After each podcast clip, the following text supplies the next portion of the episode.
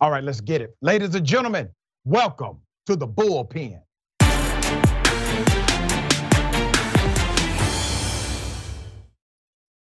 In the bullpen today, we have Miss Brianna Lyman, news and commentary writer at Daily Caller.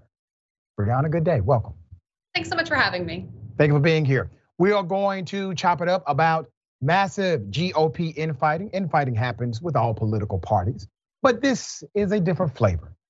I don't want to presume what you know believe about this infighting or the effectiveness of it. So if you would give us your sentiment, I would then opine.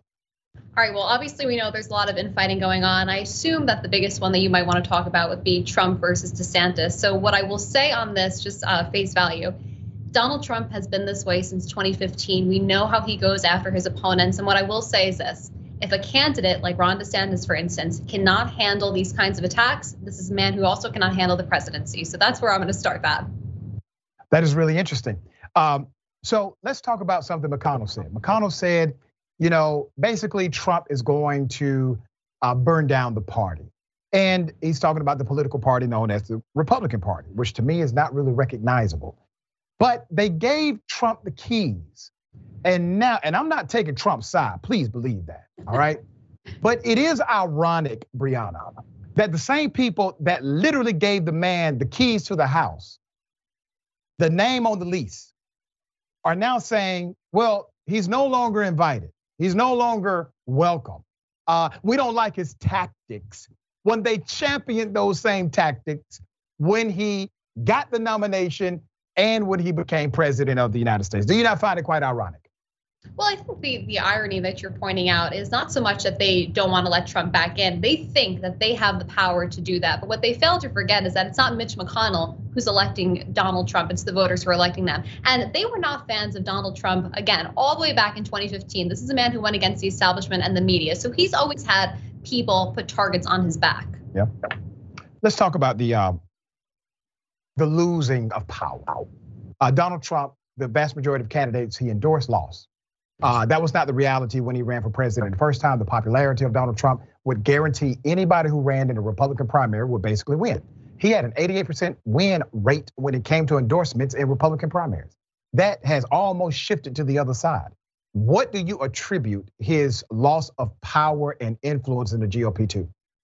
That's a good question. And I think that, again, I want to bring this back to Ron DeSantis because I think Republicans are tending to see that Ron DeSantis is what Donald Trump, what they like in Donald Trump, but without the whole uh, political incorrectness. And so I think that a lot of people saw Donald Trump's rhetoric and then the candidates that he endorsed and said, we don't want this backing, which the bottom line remains, though, is that if you look at polling data, for instance, let's go back to the springtime, even though Republican voters may not want Donald Trump to be the face of the Republican Party, they nonetheless wanted his policies in place. It was upwards of 80% said we want him involved in some capacity, maybe not the presidency. So I do believe that even though Donald Trump's endorsements maybe not have been as fruitful as some would have expected, the buck did stop though with people like Mitch McConnell, uh, Kevin McCarthy, Ronna McDaniel. I think they also need to take some blame for the poor uh, Republican show out in the midterms.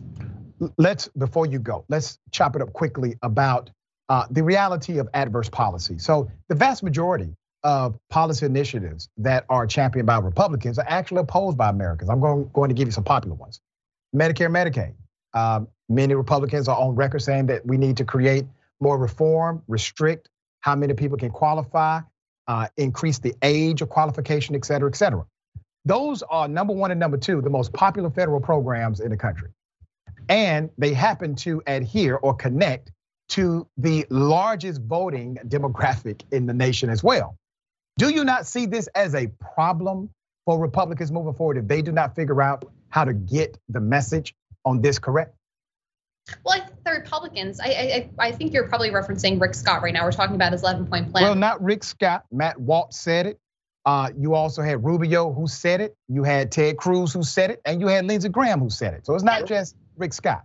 And I will say, I think there's nothing wrong with them saying that. And the reason I say that is this those may be very popular programs, but it's up for the voters to decide. Uh, and for instance, this is why I think sunsetting is important because every five years, let voters have their voice. And the thing is, listen, it may turn out to be poor for Republicans. They may lose all their seats, but they'll learn a lesson. But nonetheless, the most mm. important part about that is the voters are the ones who are making that decision rather than grandfather some kind of uh, program in. And when we talk about Social Security, listen, Social Security was put in place, it was supposed to be temporary relief. That was what FDR put it in place to do. It obviously expanded over the past few decades. Both Republicans and Democrats had their part in it. But I will say it's not just Republicans who have been concerned about the insolvency of this program. I mean, Joe Biden, 1975, 1995, he said we need to stop uh, you know, having these programs that aren't sunsetted. Let's do Social Security every four years. Let's vote on it. In the 80s, he said one year, freeze all spending, including Social Security and Medicare. So I think that this is a bipartisan problem that could yeah. be solved. We can answer these questions. You know, it is interesting because you're right.